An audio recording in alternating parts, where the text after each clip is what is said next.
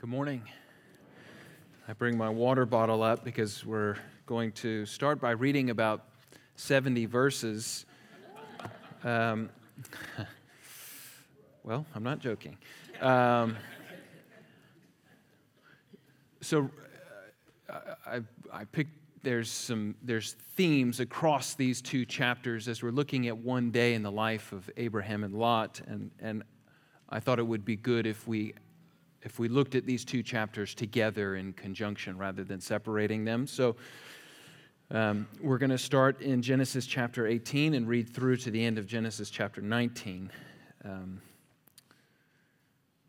but what a privilege that we can, even over a long period of time, hear from God's word to us. Genesis chapter 18, page 14 in your ESV Pew Bible. And the, and the Lord appeared to him by the oaks of Mamre as he sat at the door of his tent in the heat of the day. He lifted his eyes and looked, and behold, three men were standing in front of him. When he saw them, he ran from the tent door to meet them and bowed himself to the earth and said, O Lord, if I have found favor in your sight, do not pass by your servant. Let a little water be brought and wash your feet and rest yourselves under the tree while I bring a morsel of bread that you may refresh yourselves, and after that you may pass on, since you have come to your servant. So they said, Do as you have said. And Abraham went quickly into the tent to Sarah and said, Quick, three seahs of fine flour, knead it and make cakes. And Abraham ran to the herd and took a calf tender and good and gave it to a young man who prepared it quickly.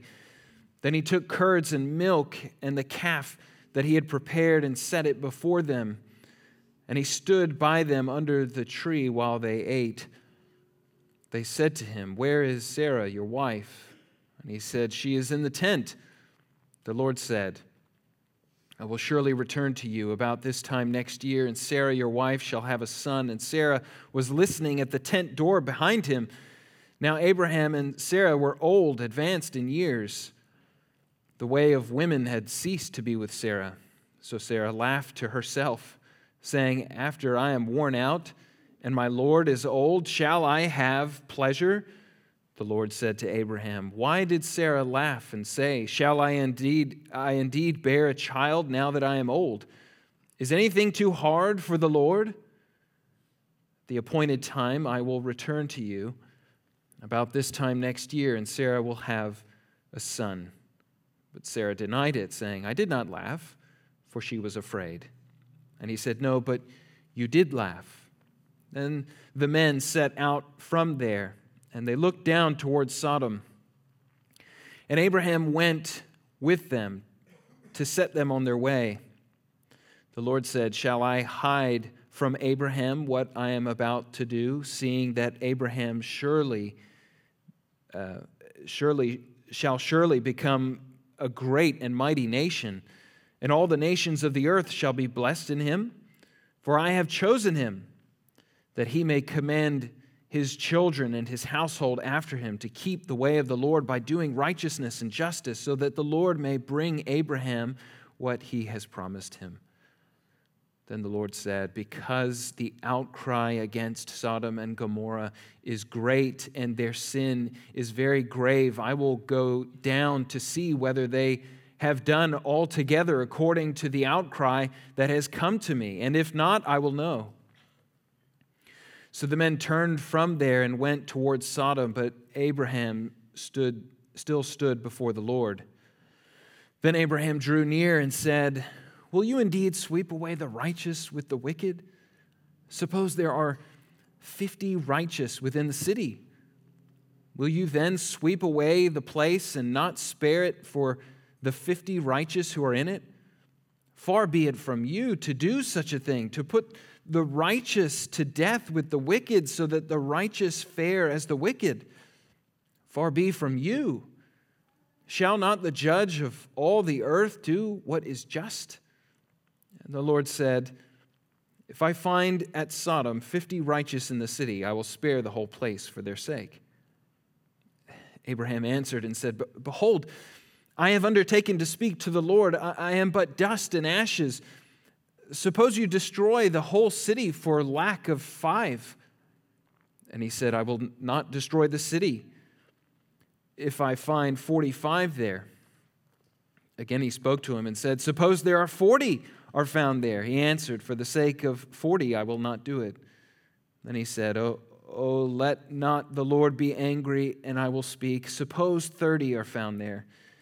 He answered, I will not do it if I find 30 there. He said, Behold, I have undertaken to speak to the Lord. Suppose 20 are found there. He answered, For the sake of 20, I will not destroy it. And he said, Oh, let not the Lord be angry, and I will speak again, but this once. Suppose 10 are found there. He answered, For the sake of 10, I will not destroy it. And the Lord went his way when he had finished speaking to Abraham, and Abraham returned to his place. The two angels came to Sodom in the evening, and Lot was sitting in the gate of Sodom. When Lot saw them, he rose to meet them and bowed himself with his face to the earth and said, My lords, please turn aside to your servant's house and spend the night and wash your feet then you may rise up early and go on your way. They said, No. We will spend the night in the town square. But he pressed them strongly, so they turned aside to him and entered his house. And he made them a feast and baked unleavened bread, and they ate. But before they lay down, the men of the city, the men of Sodom, both young and old, all the people to the last man surrounded the house, and they called to Lot, Where are the men who came to you tonight? Bring them out to us that we may know them. Lot went out to the men at the entrance, shut the door after him, and said, I beg you, my brothers, do not act so wickedly. Behold, I have two daughters who have not yet known any man. Let me bring them out to you and do to them as you please. Only do not only do nothing to these men, for they have come under the shelter of my roof. But they said, Stand back. And they said, This fellow came to sojourn, and he has become the judge. Now we will deal worse with you than with them. Then they pressed hard against the man Lot and drew near to break the door down. But the men reached out their hands and brought Lot into the house with them and shut the door. And they struck with blindness the men who were at the entrance of the house, both small and great, so that they wore themselves out groping for the door. Then the men said to Lot, Have you anyone else here? Sons in law, sons, daughters, or anyone you have in the city, bring them out of the place for we are about to destroy this place, because the outcry against its people has become great before the Lord, and the Lord has sent us to destroy it. So Lot went out and said to his sons in law, who were to marry his daughters, Up, get out of this place, for the Lord is about to destroy the city. But he seemed to his sons in law to be jesting. As morning dawned, the angels urged Lot, saying, Up, take your wife and your two daughters who are here, lest you be swept up, swept away in the punishment of the city. But he lingered. So the men seized him and his wife and his two daughters by the hand, the Lord being merciful to him, and they brought him out and set him outside the city. And as they brought them out, one said, Escape for your life. Do not look back or stop anywhere in the valley. Escape to the hills, lest you be swept away. And Lot said to them, Oh, no, my lords. Behold, your servant has found favor in your sight. And you have shown me great kindness in saving my life, but I cannot escape to the hills, lest the disaster overtake me and I die. Behold, this city is near enough to flee to, and it is a little one. Let me escape there. Is it not a little one? And my life will be saved. He said to him, Behold, I grant you this favor also, that I will not overthrow the city of which you have spoken. Escape there quickly, for I can do nothing till you arrive there. Therefore, the name of the city was called Zoar. The sun had risen on the earth when Lot came to Zoar. Then the Lord rained on Sodom and Gomorrah sulfur and fire from the Lord out of heaven. And he overthrew those cities and all the valley and all the inhabitants of the cities and what grew on the ground. But Lot's wife behind him looked back, and she became a pillar of salt. And Abraham went early in the morning to the place where he had stood before the Lord, and he looked down towards Sodom and Gomorrah and toward all the land of the valley, and he looked, and behold, the smoke of the land went up like the smoke of a furnace. So it was that when God destroyed the cities of the valley, God remembered Abraham and sent Lot out of the midst of the overthrow, and he overthrew the cities in which Lot had lived.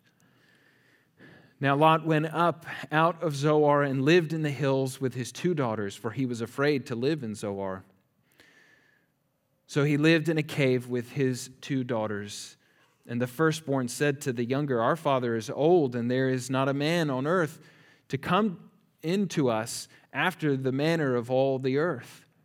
Come, let us make our father drink wine, and we will lie with him, that we may preserve offspring from our father. So they made their father drink wine that night, and the firstborn went in and lay with her father. He did not know when she lay down or when she arose. The next day, the firstborn said to the younger, Behold, I lay last night with my father. Let us make him drink wine tonight also. Then you go in and lie with him, that we may preserve offspring from our father.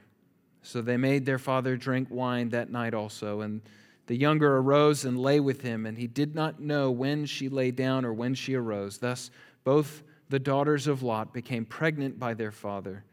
The firstborn bore a son and called his name Moab. He is the father of the Moabites to this day. The younger also bore a son and called his name Ben Ami. He is the father of the Ammonites to this day. This is the word of the Lord. Thanks be to God. Let us pray. Father, there's much said in here.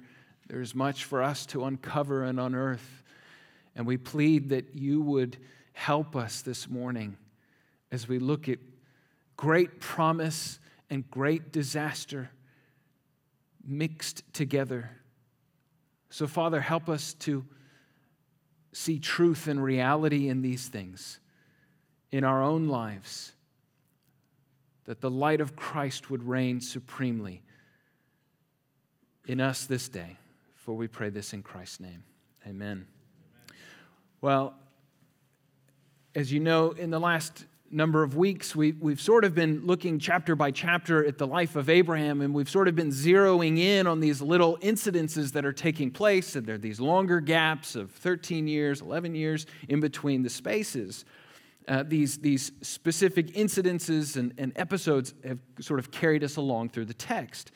But today we're going to cover more ground, as you can obviously tell, uh, as we look at really what is a snapshot of a day, a day in the life of Abraham and a day in the life of Lot.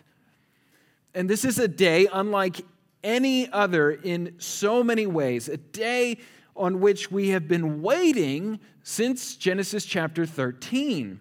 And in that chapter, two things are said alongside each other, uh, uh, two questions that are raised. The first, if you'll remember, is when Lot moved toward, moves towards Sodom, which we are told in the text, in parenthetical reference, that God had not yet destroyed Sodom.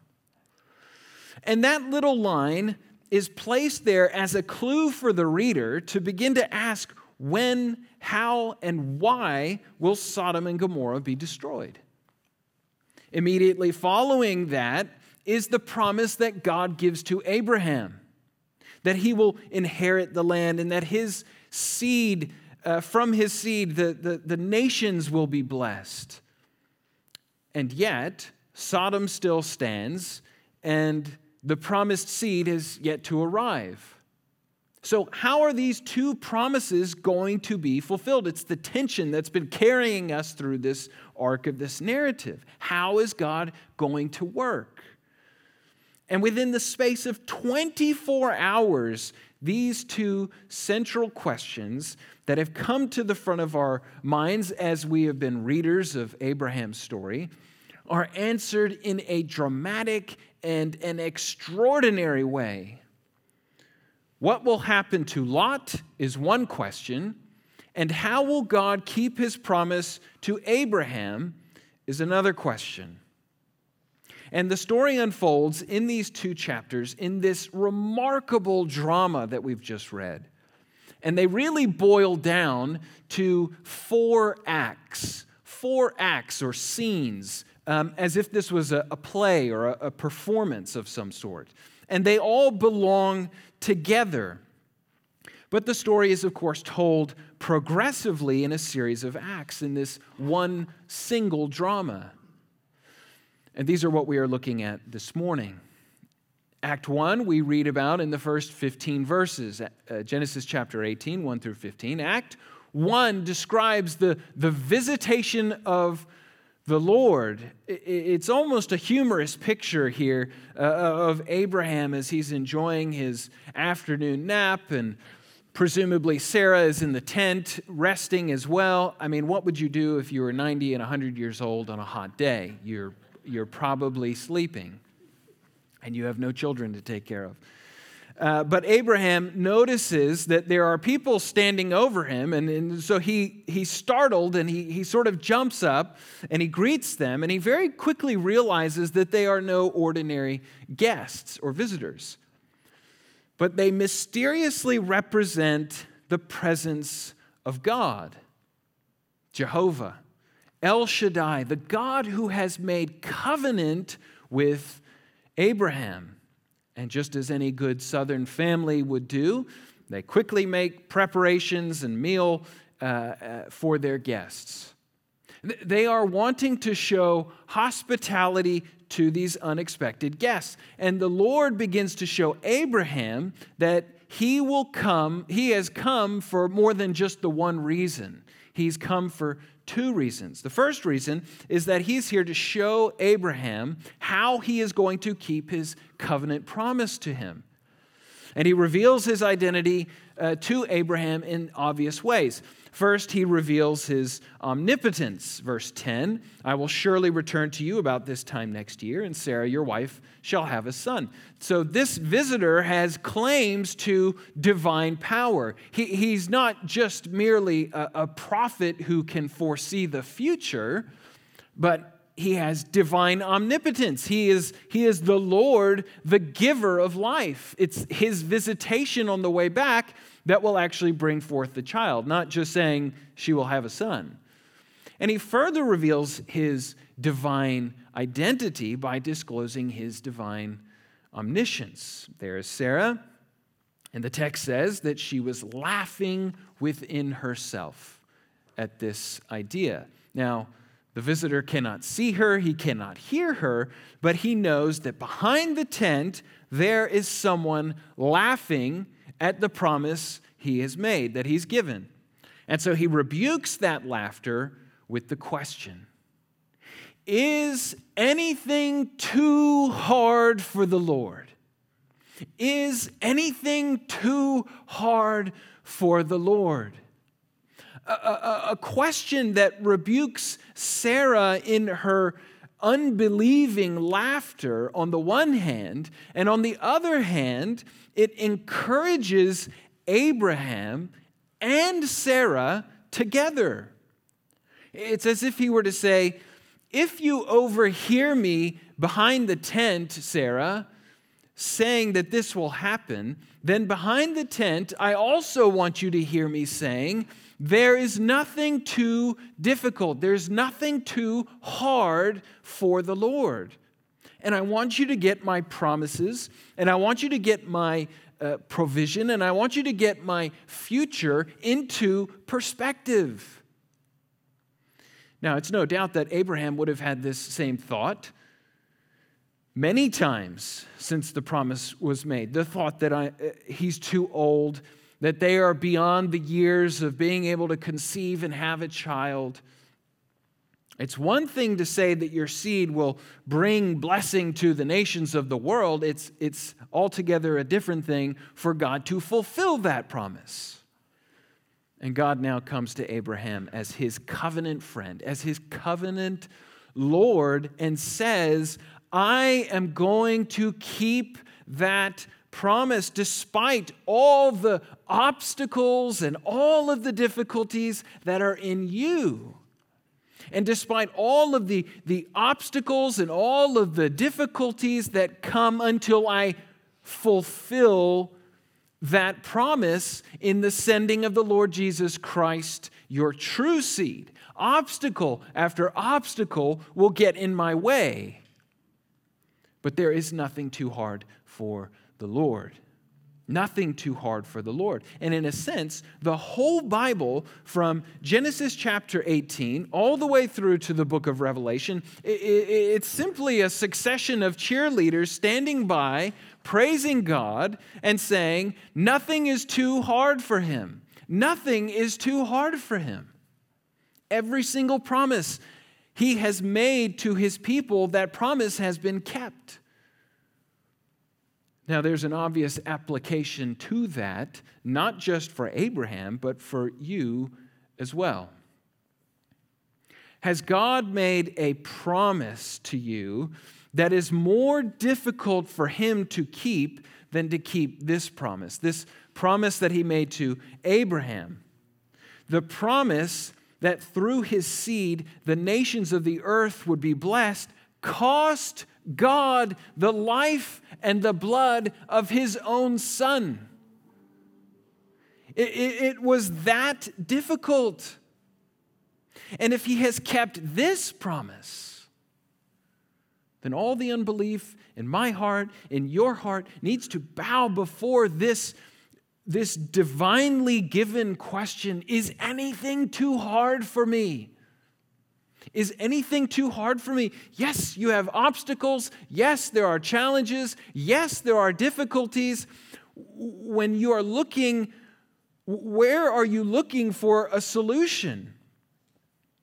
Sarah is looking for the solution to the obstacles and the difficulties from her own natural sort of sphere of powers and gifts. So she comes up with Hagar. So she comes up with some other solution. So she comes up with that God can't do this. And God says the answer to this question, is there anything too hard for the Lord, does not come in what you are able to do in moving forward God's promises, but in the faithfulness, in the power and the omniscience of God who has given these promises. And so you are able to trust Him absolutely. Absolutely. So, the visitation of the Lord, Act One of the drama, is here to teach us that we can trust the Lord. Because there is nothing, there is nothing that is too hard for Him. Nothing too hard for Him. Well, Act Two, we find in verses 16 through 33 of chapter 18. This goes on to describe the intercession of Abraham. The, the, the intercession of Abraham comes up because the Lord has appeared for a second reason. Not only to inform him that how he will keep his promise to Abraham, but it's also to inform uh, what he's going to do with these cities of Sodom and Gomorrah. And we are told in clear language in verse 20 then the Lord said, Because the outcry against Sodom and Gomorrah is great and their sin very grave, I will go down to see whether they have done altogether according to the outcry that has come to me, and if not, I will know. And in that context, there's a little divine debate. Should I hide this from Abraham or should I tell him? And because Abraham, as we learn later on in the book of Chronicles and in Isaiah, is regarded as a friend of God, the Lord says, Shall I hide from Abraham what I am about to do? And so he begins to describe what he is about to do, how he is about to pour out his holy, righteous judgment upon these cities that have so resolutely resisted him, rejected him, even though one of the covenant community and family live within its walls. There is this outcry that comes to the Lord, like, like the cry that comes from the earth in, in Genesis chapter 4, when it talks about the blood of Abel crying out to God that he would exercise justice and his righteousness throughout the earth. So, similarly, in the sin of, of, of Sodom and Gomorrah, it, it has so polluted the world order, that the very world order seems to groan in, in, in the ears of God. How long will you tolerate this indignity? How long will you tolerate this immorality? In which appears later on not only in the older men, but in older men who have taught younger men to go their way blunt, deliberately, openly, viciously against the purposes of God. And so he has come down as he came down in the days of Noah.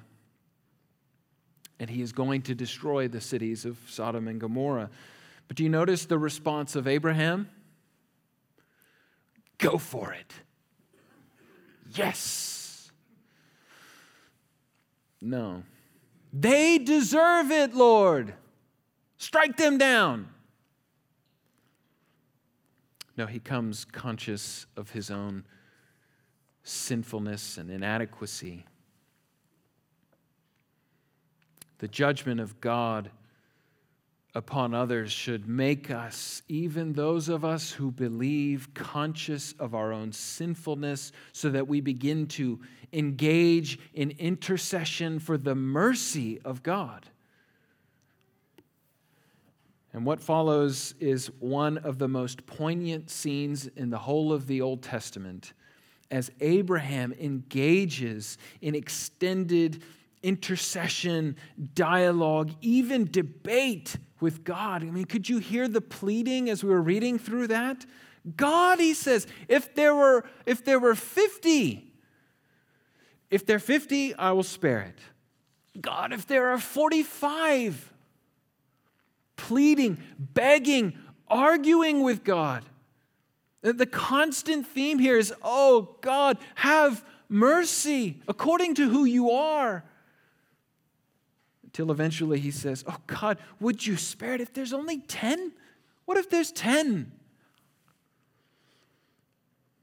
And I think Abraham hears in the tone of the response that there are not 10 in the city. And so the Lord walks away and Abraham stops his intercession, the, the, the intercession of the one man in the whole of the Bible who is referred to as the friend of God, that his ongoing, his powerful intercession was not able to save even 10 in the city of Sodom, cities of Sodom and Gomorrah from the awful judgment of God. That point is astonishing for this reason. In a passage later on in the book of Ezekiel, in chapter 16, Ezekiel describes Jerusalem, the people of God, as having sunk lower. They are worse than the city of Sodom. But he says, although they have sunk lower than Sodom, I am going to save them. How can that be? How, when Abraham has the title of the friend of God, when his intercession cannot save Sodom and Gomorrah, how then can God promise that in his righteousness he is going to save his own people, even though they sink lower than Sodom? The answer, of course, is that while Abraham's intercession cannot atone for the sins of Sodom and Gomorrah, even though he is the friend of God, Christ's intercession can atone for the sins of his people because he is the Son of God. Abraham cannot intercede for the sins of Sodom and save them because Abraham cannot bear the judgment of God on those cities. He, he can't. But Jesus Christ can save those who have sunk lower than Sodom because he has borne the divine judgment and penalty of their sin. It was only sulfur and fire that falls on Sodom and Gomorrah. It was the totality of the wrath of God that fell undiluted on the Son of God on the cross at Calvary.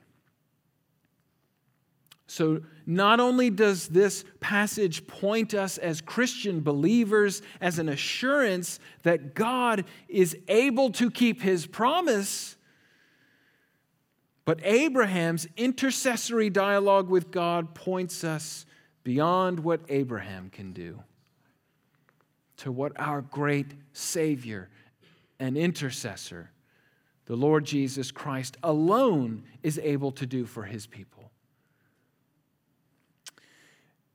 It's fascinating, isn't it, that this is still just one day in the life of Abraham and Lot. And yet we're not quite finished because Act 3 we read about in, in chapter 19, verses 1 through 29, and it brings us to the destruction of Sodom and Gomorrah. The angelic vision takes place, the visitation takes place, and they discover uh, uh, that indeed the city of Sodom is profoundly perverted as the cry has come to heaven suggested, and they find themselves, the visitors, think of this visitors from the city of God to the city of Sodom, and they are victims of the intended mob rape uh, of a homosexual nature. And you could see as we, as we read through this how the community character of Sodom is it's underlined. It, it, it, as we said earlier, it's not just the old men, but the younger men who followed the older men's example with this passion and lust for the bodies of these two visitors. And then God comes in, in this terrible, devastating judgment. Why is this so serious? It's so serious because, as Paul makes clear at the end of Romans chapter 1, verses 18 and following, when a society begins to uh, disintegrate, it begins to disintegrate first at, at the margins, at the ends, at the fringe. Then, by approving at the very center of human existence, patterns and lifestyles of human behavior that are not just explicit against the God, uh, the laws of the Old Testament, uh, uh, which, of course, overt homosexual behavior is, but this also absolutely and radically is contrary to the way in which God has constituted human nature. So it's not just about disobedience to, to worship of God, it's uh, the, the, the breakdown of the very fabric of, of family, of life, of reproduction has completely taken place here. That's why, in both the eyes of the Old Testament and the New Testament, it is always the apex of human sinfulness and rebellion against God. And it is so profoundly and ultimately self destruction. And so God's holy judgment falls upon the cities of the plain and does so in language that echoes language we have seen before, in the language of the great flood.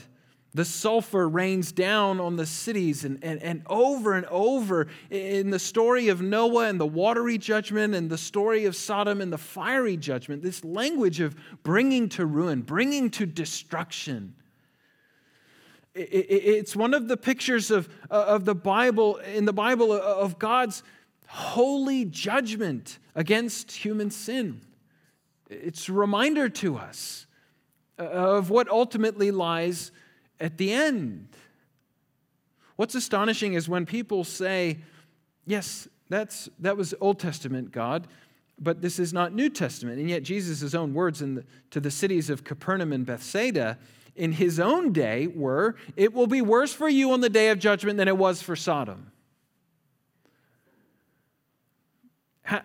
let's translate this.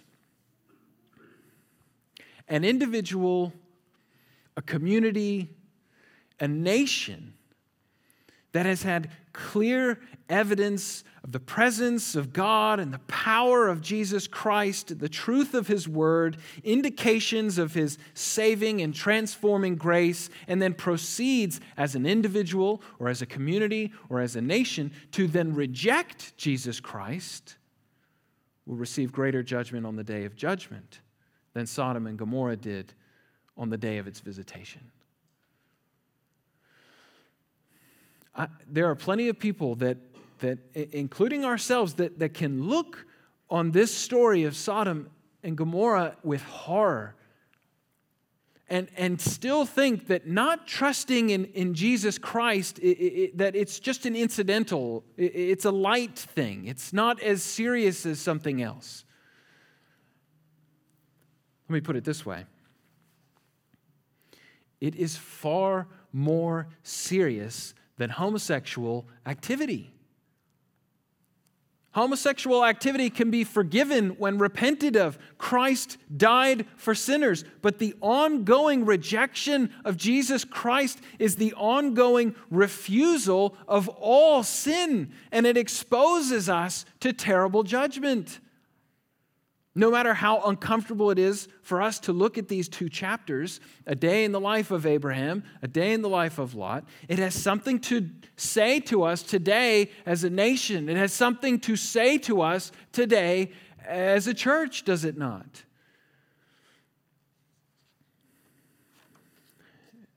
And yet we have not reached the bottom of the story. I mean, how could that be? This is so terrible, it's so disastrous.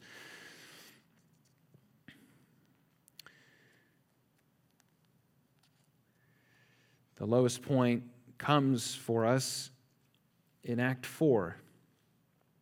And this is chapter 19, verses 30 through 38.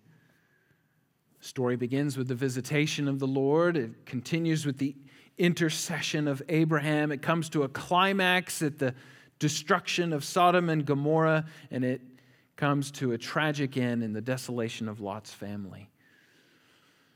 There's this downward spiral that of course, many of us know about in Lot's story. It starts in chapter 13 of Genesis, by him eh, just facing the cities of, of Sodom. And then soon he's at the city, uh, at the outskirts. And then he's in the city.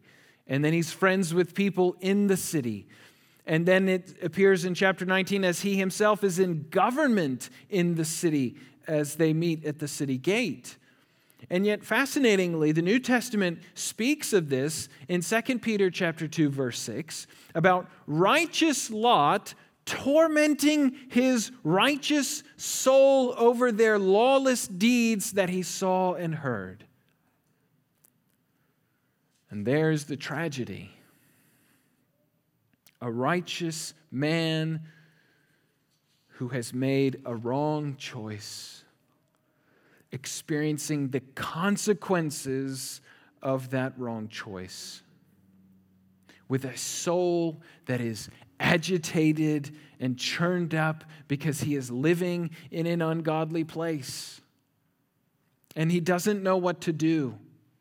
And nor does he have the power to do anything any longer. That is the real tragedy of Lot's life that, that, that having made a, a wrong choice, he's found himself powerless to make any other choice. He, he, he's, it's like he's stuck. He can't make anything but more bad choices, it seems. Well, quite on purpose, these two stories are told the story of Abraham and the story of Lot, and you begin to see how they contrast with one another. You notice even the, the hospitality, they're trying to be hospitable, but the, the responses are very different. particularly in the home and family life.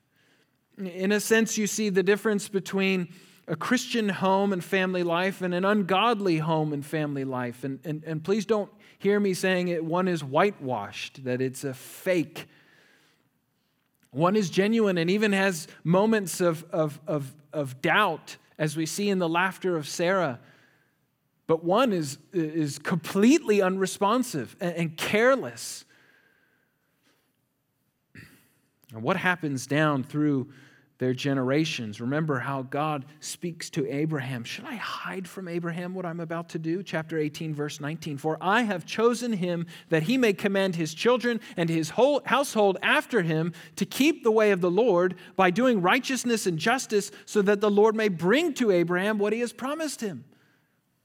That, the nations will be blessed through this, that his family will be the people of God. And Abraham's failure for Abraham's family for, for all of their failures that we're going to read about through the rest of the book of Genesis and really the rest of Scripture. But they breathe in the life of godliness that Abraham has breathed out. His, his choices have consequences that will impact his children, his grandchildren, his great grandchildren. And Lot's choice similarly will have consequences that influenced his family. His sons in law, chapter 19, verse 14. Up, get out of this place, for the Lord is about to destroy the city. And then these terrible words. But he seemed to his sons in law to be jesting. Well, why do they laugh? Why do they think he is joking? Because there was nothing about Lot or his life that indicated to them that he cared anything about their soul, that he cared anything about them. They couldn't believe what he was saying about what God was about to do because he hadn't lived, he hadn't acted, he hadn't spoken anything in the way a godly man should have. He's done nothing. And it's not only the distant relations of, of the sons in law.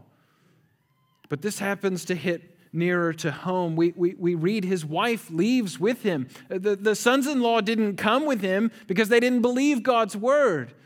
His wife left with him, believing God's word, but she still retains her attachments to Sodom.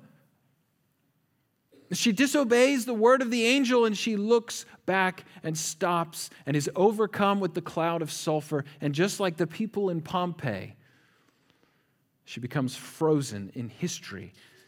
She becomes frozen between these words Lot's wife looked back and became a pillar of salt. Imagine that. That the choice that Lot made had consequences for the woman who married him. She was behaving now in the crisis the way that he had behaved all the way through. He is responsible for her looking back. He's as responsible for her looking back as he was for her being in Sodom in the first place. He's the family leader. He's led them to the outside the gates of Sodom. He has led them to inside the gates of Sodom. He has led them to, to, to where they are at this point. And then at the tail end, though this stretches beyond the day in the life of Abraham and Lot, but it puts a period on the end of the story. As the daughters come with Lot out of Sodom, but cannot get Sodom out of themselves because of Lot's wrong choices, the consequences carry on. And tragically, Lot himself becomes involved unwillingly in the very thing that he was going to get the Sodomites to do with his own daughters. And I'm sure there's a question that has, has been raised in your mind either at this point here or, or at previous times in your study of Scripture. And the question is Was Lot saved? Was he saved eternally? Was he in heaven? W- will we find him there? He's, he's, certainly not in Hebrews 11. We, we, we want to know. But you see, there is no answer to that question given to us. Here's a man who went on this terrible spiritual spiral down from a major choice that he made in life. And whether it ended spiritually or just physically in disaster, it ended in disaster. And his spiritual condition is shrouded in mystery. Isn't that interesting? It, wasn't something we can say, you know, Lot made a decision for the Lord uh, 40 years ago. No, the decision of my will can be uh, the decision of a passing moment. The Lord does not call me to make a, a decision uh, uh, of my life, of my will, that then has no bearing on the rest of my life. It's not a, a, a, verbal appeal and then no evidence. It's not a verbal appeal and then no transformation, no, no change. The Lord says, Follow me and keep following me. Now, that's not to say, Follow me in perfection, in totality for forever. There are moments of, of of sin that come and creep into our lives, but, but, but there's repentance, there's restoration that is there available for the believer who knows these things. And you follow him on that broken path all the way to the end. So, where are we at the end of this drama? We've learned that there's nothing too hard for the Lord you and I can trust Him for everything. We've learned that the judgments of the Lord are slow, but they are terrible. We learn that the choices we make carry consequences not only for ourselves, but also for our families.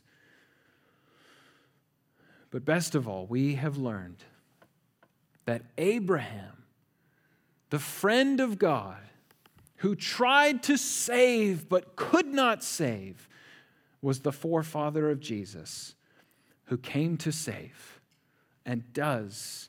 And there is no sin under the sun that you may have committed or even persistently committed from which the Lord Jesus cannot save you and of which God cannot pardon you.